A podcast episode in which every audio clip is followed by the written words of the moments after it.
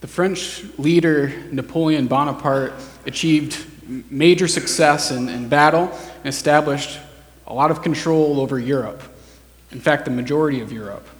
However, Great Britain was still not under his power, and that bothered him. Uh, he desired to have power and control everywhere. Napoleon implemented some economic type of uh, changes and strategies to press his thumb upon Britain. And Tsar Alexander from Russia began to not comply, didn't like what Napoleon was doing because of the negative effects it was having upon the Russian people. Napoleon had viewed Russia as an ally, but decided that Tsar Alexander needed to learn a lesson. And that lesson was that you do not defy Napoleon. So in 1812, Napoleon gathered a large army, about 650,000 uh, soldiers, to fight against about 200,000 Russians, and they entered Russia in June. Napoleon was expecting a, a quick victory because of his confidence uh, in victory. He decided not to bring any winter clothing or supplies for the army. It was summer. He had a huge army. He was Napoleon. There's no way that they're going to be there that long, right? At the beginning, things were going well. Uh, the Russians kept retreating and leaving city after city and town after town, and they were burning their crops and burning the towns as they left. And the army eventually made it to Moscow and found that it was burned and uninhabitable. But at this point, there began to be disaster. Winter came early and it was ferocious. Uh, the Russian army was prepared for the winter and took advantage of the unprepared French. Uh, Napoleon was forced to run back home as there is only a small remnant left of his army, approximately 100,000 of the 650,000 that he began with. And still more would be lost as they traveled back to France. This was the beginning of the end for Napoleon. His reputation was tarnished, uh, but his pride continued to drive him into foolishness, and it brought destruction to the army and horrible loss to uh, French families. Pride destroys and, and brings death. Uh, pride is sinister, uh, satanic, and we all battle it. If you don't think you have pride, that, that proves that you do. Pride that is not dealt with in our lives will bring destruction into the church and in our families. A major theme in the letter of 3 John is that we are to imitate good, not evil. Being proud is an imitation of the deceiver, Satan himself, as he was proud in his position and desired to take the throne of God. To, to imitate good is to imitate God for only God is good. And John writes this letter to encourage the, the church to and how they treat missionaries and each other as they imitate what is good. So last week in 2 John, we saw John giving instruction of how to treat false teachers, false missionaries. This week, we see how we are to, to treat faithful missionaries. And we're going to consider several characters within 3 John as we look to what John has to say about imitating good rather than evil. So I'm going to I'm to read 3 John again. If you haven't turned there, uh, turn there um, and read with me a short little letter. The elder to the beloved Gaius, whom I love in truth. Beloved, I pray that all may go well with you, and that you may be in good health as it goes well with your soul. For I rejoiced greatly when the brothers came and testified to your truth, as indeed you are walking in the truth. I have no greater joy than to hear that my children are walking in the truth. Beloved, it is a faithful thing you do in all your efforts for these brothers, strangers as they are, who testified to your love before the church. You will do well to send them on their journey in a manner worthy of God. For they have gone out for the sake of the name, accepting nothing from the Gentiles. Therefore, we ought to support people like these, that we may be fellow workers for the truth. I have written something to the church, but Diotrephes, who likes to put himself first, does not acknowledge our authority. So if I come, I will bring up what he is doing, talking wicked nonsense against us. And not content with that, he refuses to welcome the brothers, and also stops those who want to, and puts them out of the church. Beloved, do not imitate evil, but imitate good. Whoever does good is from God. Whoever does evil has not seen God. Demetrius has received a good testimony from everyone and from the truth itself. We also add our testimony, and you know that our testimony is true. I had much to write to you, but I would rather not write with pen and ink. I hope to see you soon, and we will talk face to face. Peace be to you. The friends greet you. Greet the friends each by name.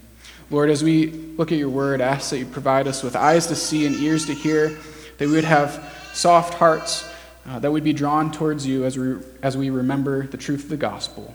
Amen. The ancient historian Eusebius believed that this letter was written after John was released from the island of Patmos. If that's true, it's likely that this letter is the last book of the Bible, last book of the New Testament that was written. Uh, John writes to Gaius, who it's clear that they have a, a good relationship. Uh, he calls him beloved several times, and this love is based upon the truth Christians hold to the same knowledge of the truth in Jesus Christ. So they have the same source of, of love. This brings about great unity and love and great fellowship in the truth. Much of last week was about the nature and relationship between love and truth. There is great joy to be had in relationships when the relationship is based upon the truth of the gospel and does not devolve into being based upon other things. True unity and true love is going to be found in the truth of who Jesus is and what he has done in our behalf, what he's accomplished for his people. John and Gaius have this unity in truth and love. Before commending Gaius in, in several areas of his life, notice the prayer that John prays for him. Lee's been going through uh, some prayers in the Bible. Uh, this prayer in, in 3 John is probably one that we don't think about very often or don't come across, um, but it has some great implications for us to be thinking about. Second, so verse, verse 2 here says, Beloved, I pray that all may go well with you and that you may be in good health as it goes well for your soul. The spiritual state of Gaius' soul was in such good condition and health that John prays for him that his physical health would match that of his spiritual health. It's possible that John was praying this because there may have been some sickness, health issues, but the text doesn't say that. So we don't know if there's anything behind the prayer like that. But we can know is that he has a healthy soul. What is the health of your soul? If someone were to pray for you that you would be as physically healthy as you are spiritually healthy, would you end up in the hospital or would, would that be a good thing for you? Um, take some time today to, to think about the health of your soul. Do you have bitterness or resentment in your heart? Is your soul filled with thankfulness and gratitude for who God is and what He's done for you? What kind of speech comes out of your mouth? Are you consistently speaking poorly of others, or are you someone who builds people up in the truth and in love? Allow this prayer of John to open your eyes to the health of your soul and look to Christ to continue to grow in health and strength as you become more like Jesus. The spiritual health of Gaius is illustrated in, in three specific ways in this letter. Gaius is someone who, who walks in the truth, uh, is a faithful servant, and he's generous. Verses 3 and 4 For I rejoiced greatly when the brothers came and testified to your truth, as indeed you are walking in the truth. I have no greater joy than to hear that my children are walking in the truth. So John's rejoicing because he hears that from these brothers that Gaius is walking in the truth. Uh, understanding who these brothers are is really important for understanding what's going on uh, for the rest of the letter. Uh, so it's most likely that John has sent these brothers as missionaries or as teachers uh, to the church that Gaius was a part of, and that Gaius and others would have housed them and helped them and sent them on their way. Then these brothers return to John, and they give him a good report about Gaius and his hospitality, that he's walking in the truth. They also bring a bad report that we'll get to later. These teachers that John had sent speak really well of him. Last week we defined walking in truth and love as someone who is obeying the commandments of God and believing correctly about Jesus. So that's, that describes Gaius. Something that is helpful to remember with this is that uh, people are going to look at your life and you will build a reputation.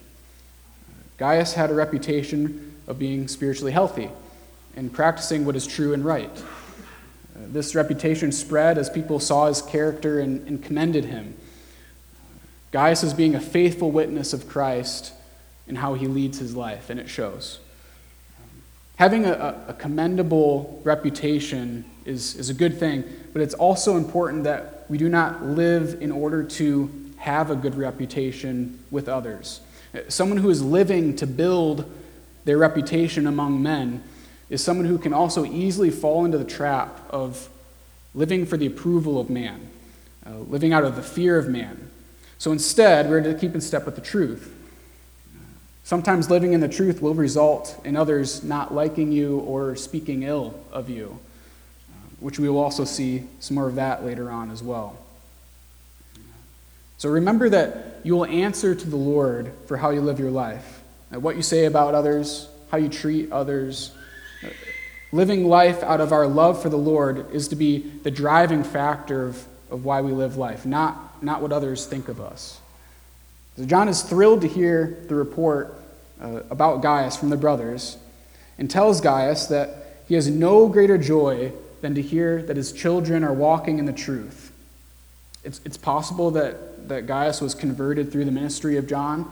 Uh, we, don't know for sure, but that may be some of the background of, of their relationship and why he is looking at him as, as a, a, a child, spiritual child uh, to him.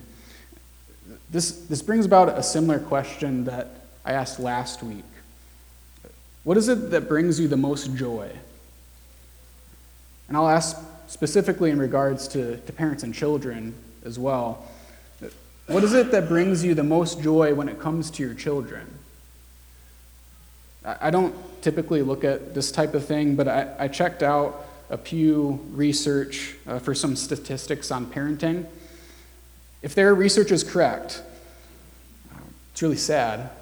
Uh, only 35% of the parents in the study that I looked at uh, said that it was extremely or very important to them that their children have the same religious beliefs as their own. Only 35%. What that means is that there's a lot of parents out there who are finding their greatest joy when it comes to their kids in something other than following Christ. That's a tragedy. Yes, of course, there, there are other things that we want for our children, like a good job, uh, being independent, uh, being able to take care of themselves, success, even enjoying life. However, these types of things are not the most important things. Our relationship with God is of highest importance. Our children could have all these other things that we wish for them in life, but if they don't have Christ, then it, they're lost. It, it's, it's good for nothing. Um, when it comes to our kids, the conversion of our children and that they would continue to walk in the truth should be the thing that brings the greatest joy to the heart of a parent. Moving from death to life, it, it's, that's eternal impact. This is what's truly important in life. And you, as a parent, are responsible to teach your children the truth. But don't forget that it's the Lord who saves your kids, it's not you that saves them. Godly parenting doesn't save anyone, Jesus saves. John continues to commend Gaius, uh, verse 5.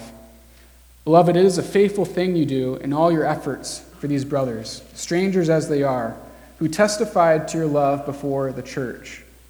You will do well to send them on their journey in a manner worthy of God for they have gone out for the sake of the name, accepting nothing from the Gentiles. Therefore, we ought to support people like these, that we may be fellow workers for the truth. Genuine faith will bring about the fruit of genuine works in the life of a believer. Gaius had taken in these men who he didn't know, uh, and he took care of them. So he took care of strangers. This shows a great deal of trust that Gaius has for, for John in sending these men that he didn't know, and then he's caring for them. It's a great picture of loving hospitality within the church. And not only for those that, that you know, but also for people that you don't know. John encourages him to continue in his hospitality and to send these men on their way in a manner worthy of God.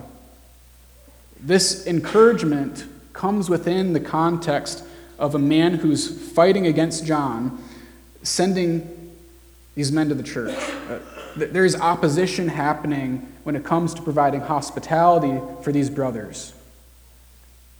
But these men were they're not in ministry for their own name. They're in, the, they're in a ministry for the name of Christ. They're faithful men. Any, any man who goes into ministry for the sake of something other than the name of Christ isn't to be trusted. A man going into ministry must go for the sake of the name of Jesus Christ. When there's some other reason that someone goes into ministry, there's sure to be trouble that, that follows. Some men may go into ministry because they like the spotlight, they like attention, they like the notoriety, they like the power. Maybe they want people to think that they're smart. The reason for a man to go into ministry is not for the sake of his own name, but to lift high the name of Jesus Christ. A lot of damage has come to the church from selfish leaders who are interested in gaining power over people and using their authority to lord it over others. But leaders in the church are meant to point people towards Christ. They are to serve with humble hearts, not being out for the praise of their own name. This is the type of person that these brothers are. They're not looking for money, they're not taking anything from the Gentiles. John says that it's these types of people that the church should support. They're trustworthy, they're not in it for selfish gain. They will be faithful with the support that they receive. And supporting people who are faithfully in the ministry for the sake of the gospel, then the church ends up being fellow workers with them. So I, I want to encourage you uh, as, as a church. Thank you for being a, a generous church. Uh, you give faithfully to ministries like, like New Path and weekday religious education and are generous to the other missionaries that we support. A, generous heart towards the gospel work. It, it's a sign of a spiritually healthy heart. So I want to encourage you to continue to give to those faithful ministries and as they seek to lift high the name of Jesus Christ. Um, and as you do, you become fellow workers with them in the truth. Now, John moves on to a problem in the church. We see how pride has taken root in someone's heart and how it's bringing about difficulty and conflict within the church. Verse 9 I have written something to the church, but Diotrephes, who likes to put himself first, does not acknowledge our authority. So if I come, I will bring up what he is doing, talking wicked nonsense against us. And not content with that, he refuses to welcome the brothers, and also stops those who want to and puts them out of the church. Well, good grief. It sounds like a mess happening. Um, so, John's written something to the church, but this man, Diotrephes, he doesn't acknowledge the authority of John. We, don't know exactly who this Diotrephes is or uh, what exactly came about this letter that John had written. It's possible that Diotrephes is a church leader or at least he's someone who's very influential in the church. Uh, so he's got some sort of influence and authority. Uh, perhaps what happened is that John sent these brothers to deliver a letter to the church, but Diotrephes would not allow for it to be read to the church because of his distaste for John. When the brothers returned to John, they then relayed to him what was happening in the church. John has commended Gaius in several ways, and now he brings up some negative traits of Diotrephes. So John says that Diotrephes likes to put himself first. So this man has an ego. He's being self centered, he's being self seeking. There's a self promoting attitude that he's engaged in where he likes to place himself into positions of authority so that he can do what he wants. Diotrephes is interested in being in control and serving himself. He's not very interested in serving the church. And I'm sure he would do the things he wanted to do in the name of honoring God and serving the church, even though it was really for his own benefit and, and glory. He, he's self deceived. Uh, the type of leadership Diotrephes wanted is not the, ki- the kind of leadership that Jesus calls us to. A great example of the leadership that Christ calls us to is found in Matthew chapter 20, verse, verse 20 and on. This is where the, the mother of the sons of, of Zebedee comes with her sons to Jesus in order to try to get them places of authority in the kingdom. And I, am just going to make two really quick comments about that um, before looking at what Jesus said afterward. First of all, for, for mothers and fathers, it's a godly thing to desire blessings for your children. We encourage that. Raise your children to, to live according to the Word of God. At the same time, uh, be careful about controlling and pushing your way. Part of raising your children is that they would be eventually independent and make decisions and seek godly blessings on their own without you controlling that. Secondly, uh, to the kids, specifically the sons here, it's a godly thing for you to listen to your parents and to honor them. We encourage that. If you end up having children, your children will look at how you interact with your family and learn from you what it looks like to have a godly relationship or not with your parents. At the same time, be careful that you're not abdicating your responsibilities of caring for your family by looking to your parents. You're responsible for your life. That doesn't mean that you can't ask for help, but you need to take leadership of your life rather than letting mom and dad run your home, leaving and cleaving. The reason why I bring up this dynamic is because the heart of Diotrephes, the, the self seeking, self serving, dominating, lording over type of heart, it's not only a danger to the church, We'll see more of that, how it is a danger to the church. But it can also be a danger to a family as well. Uh, when there is someone who is, it could be anyone in the family, when there's someone who desires to dominate and push their agenda over people rather than humbly serving and honoring the Lord, it, it's destructive.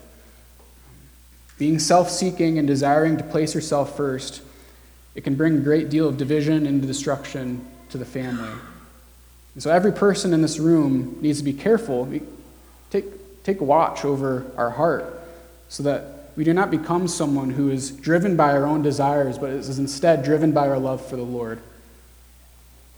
So, th- this is what, Je- what Jesus says in, in Matthew 20, verse 25 to 28. But Jesus called them to him and said, You know that the rulers of the Gentiles lord it over them, and their great ones exercise authority over them.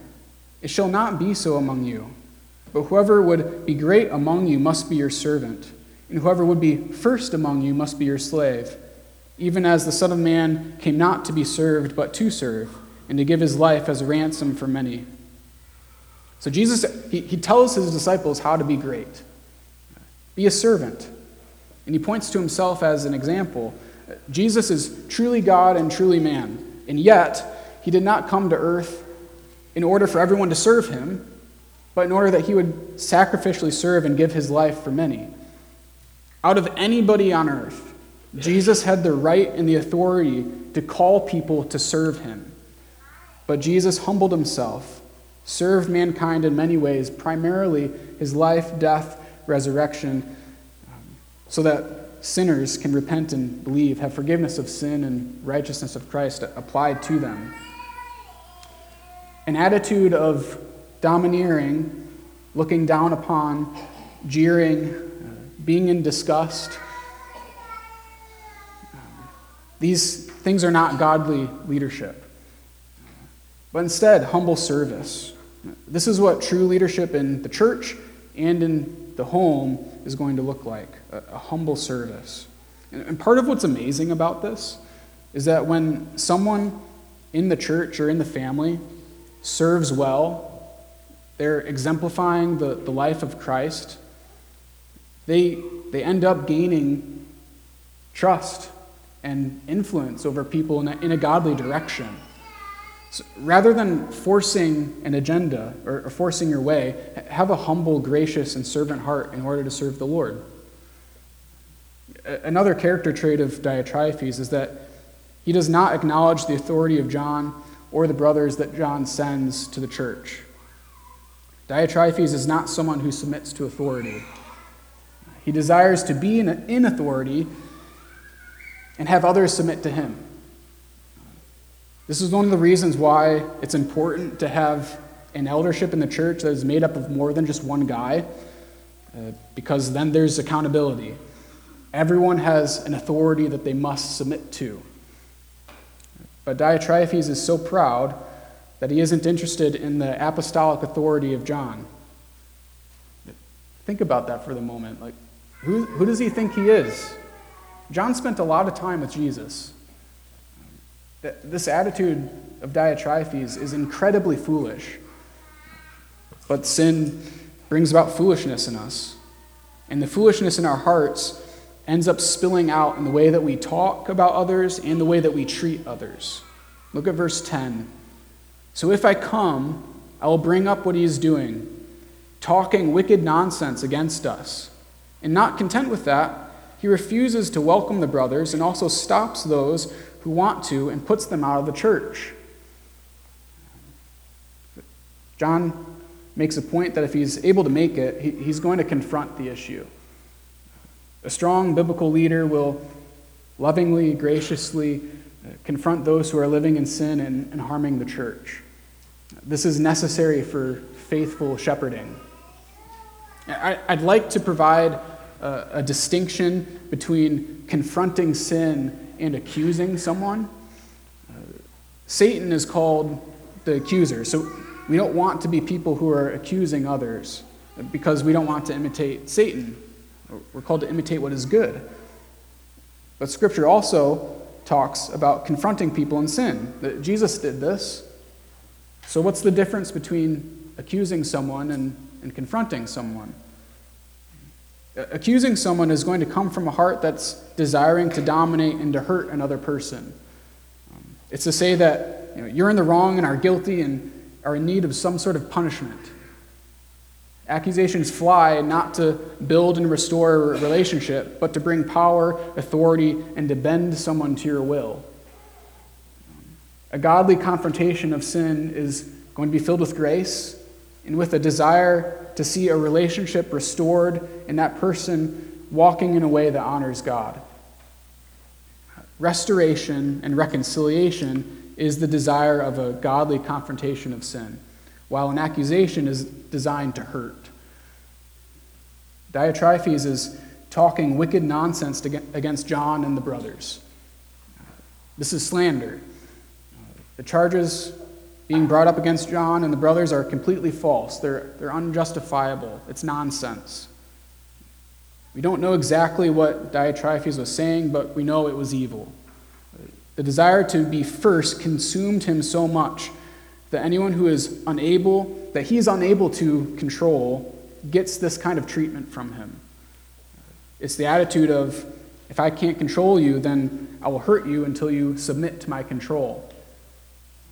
This me first mentality will end up coming at the expense of others. Beware the power of the tongue. James 3, 3 6 says, And the tongue is a fire, a world of unrighteousness. The tongue is set among our members, staining the whole body, setting on fire the entire course of life, and set on fire by hell.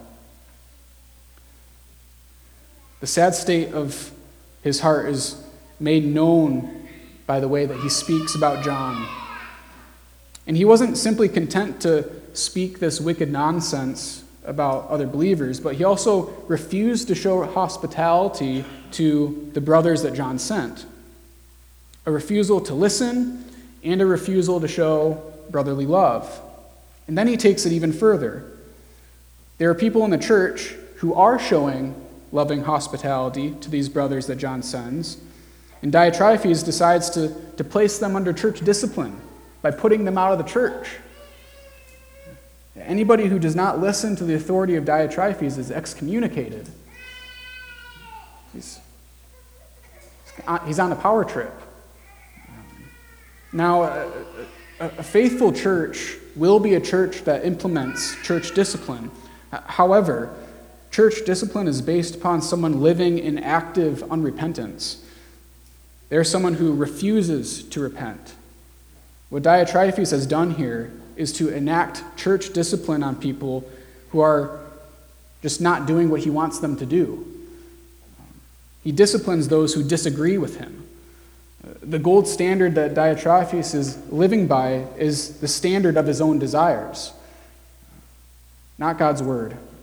A faithful church will be in submission to the word of God, not our own desires. Then it may come to pass that if someone is living in unrepentant sin, it may come to the point that church discipline would take place, but that will always be over, an, over a sin issue and not over just doing something that a leader doesn't like. Diotrephes is leading the church away from showing brotherly love and affection to other Christians as he desires to lord uh, his influence over the congregation. This man is in, is in serious need of repentance. Uh, we should all take a close and, and, careful look at our hearts to see if we act in a similar way to Diotrephes. Do you like to put yourself first? Are you put off when others don't do something your way? Do you connect godliness in others with them doing what you want them to do? A prayer for all of us should be, as a church, that we'd continue to grow in, in godliness and humbly submitting ourselves to the Word. That we would be interested in, in others being godly as, as God defines godliness, not simply what I desire. This is the desire that John has for the church. Verse 11 Beloved, do not imitate evil, but imitate good. Whoever does good is from God. Whoever does evil has not seen God. The call to imitate good is a call to imitate Christ.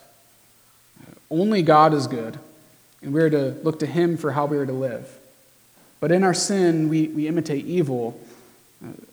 That is why we can say that the sin of pride is, is satanic. Satan wanted to put himself first. This was and is his problem. Uh, he wanted to make his throne to be above God's throne.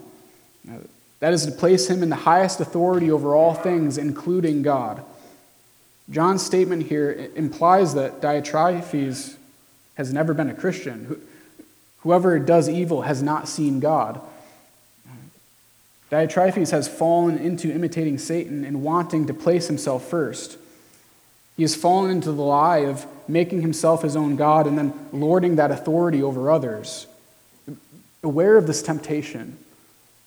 Live your life in humble submission to the Lord. Imitate what is good by imitating Christ, who came as a servant. This phrase, whoever does evil, is similar to what we see in the letter of 1 John, where he writes in chapter 3, verse 8 Whoever makes a practice of sinning is of the devil, for the devil has been sinning from the beginning. The reason the Son of God appeared was to destroy the works of the devil. No one born of God makes a practice of sinning, for God's seed abides in him, and he cannot keep on sinning because he has been born of God. By this it is evident who are the children of God and who are the children of the devil. Whoever does not practice righteousness is not of God, nor is the one who does not love his brother. Christians sin, but the difference is that Christians fight against their sin in repentance. Someone who is actively living in sin, practicing it, is not someone who has any sort of godly sorrow, godly grief over their sin. uh, but instead enjoys it, is reveling in it. That, that's unrepentance. So bear fruit in keeping with repentance. We have a gracious and, and loving God who provides uh, forgiveness of sins and, and, cleanses us of all unrighteousness for those who confess and, and repent and believe. Um, we see one other character, uh, a man who is worthy of imitation, in verse 12. Demetrius has received a good testimony from everyone and from the truth itself. We also add our testimony, and you know that our testimony is true. I had much to write you, but I would rather not write with pen and ink. I hope to see you soon, and we will talk face to face. Peace be to you. The friends greet you. Greet the friends, each by name. It's likely that Demetrius is the person who's carrying the letter to Gaius. And John commends him as a man who has a good testimony. Does the way you live your life prove a good testimony of Christ and his work in your life? Does the testimony of your life show that when you speak that you speak the truth? Does what you say hold weight because people know that you're trustworthy? John concludes these remarks about Demetrius by saying that, that Gaius knows that their testimony is true. John's relationship with Gaius is based upon the truth of the gospel that then floods into every other aspect of life. So John knows, or Gaius knows that John is trustworthy because of this. There, there's a, a lot to think about this morning from this little letter. As we leave from here, be reminded of the goodness of God in the gospel. All of us would be like Diotrephes if it weren't for the saving work of Christ in our life. Uh, self centered, self serving, making ourselves our own God. That, that's who we were before Christ. And yet Jesus saves us from that. He offers forgiveness, He offers salvation, He offers His righteousness to those who repent and believe. And so we have this call now as Christians to rather than imitate evil, to turn from that in repentance and imitate good. Let's pray. Lord, we're grateful that you are a good and gracious God. Uh, we're grateful that you provide forgiveness of sin, even for sinners like us who had chosen to imitate evil rather than imitating good. Lord, we ask that you'd be working in our hearts and minds, uh, that you would convict us of sin, that you would provide us with uh, grace to be people who walk in the truth, that we would walk in love, uh, that we would have uh, humble hearts, that we would serve others, uh, that we would not lord over other people, but instead, uh, would exemplify the, the life of Christ. So, Lord, we ask that you'd help us to, to be people who are like that. Uh, we're, we're in desperate need of, of you to change us. Um, we pray this all in your name. Amen.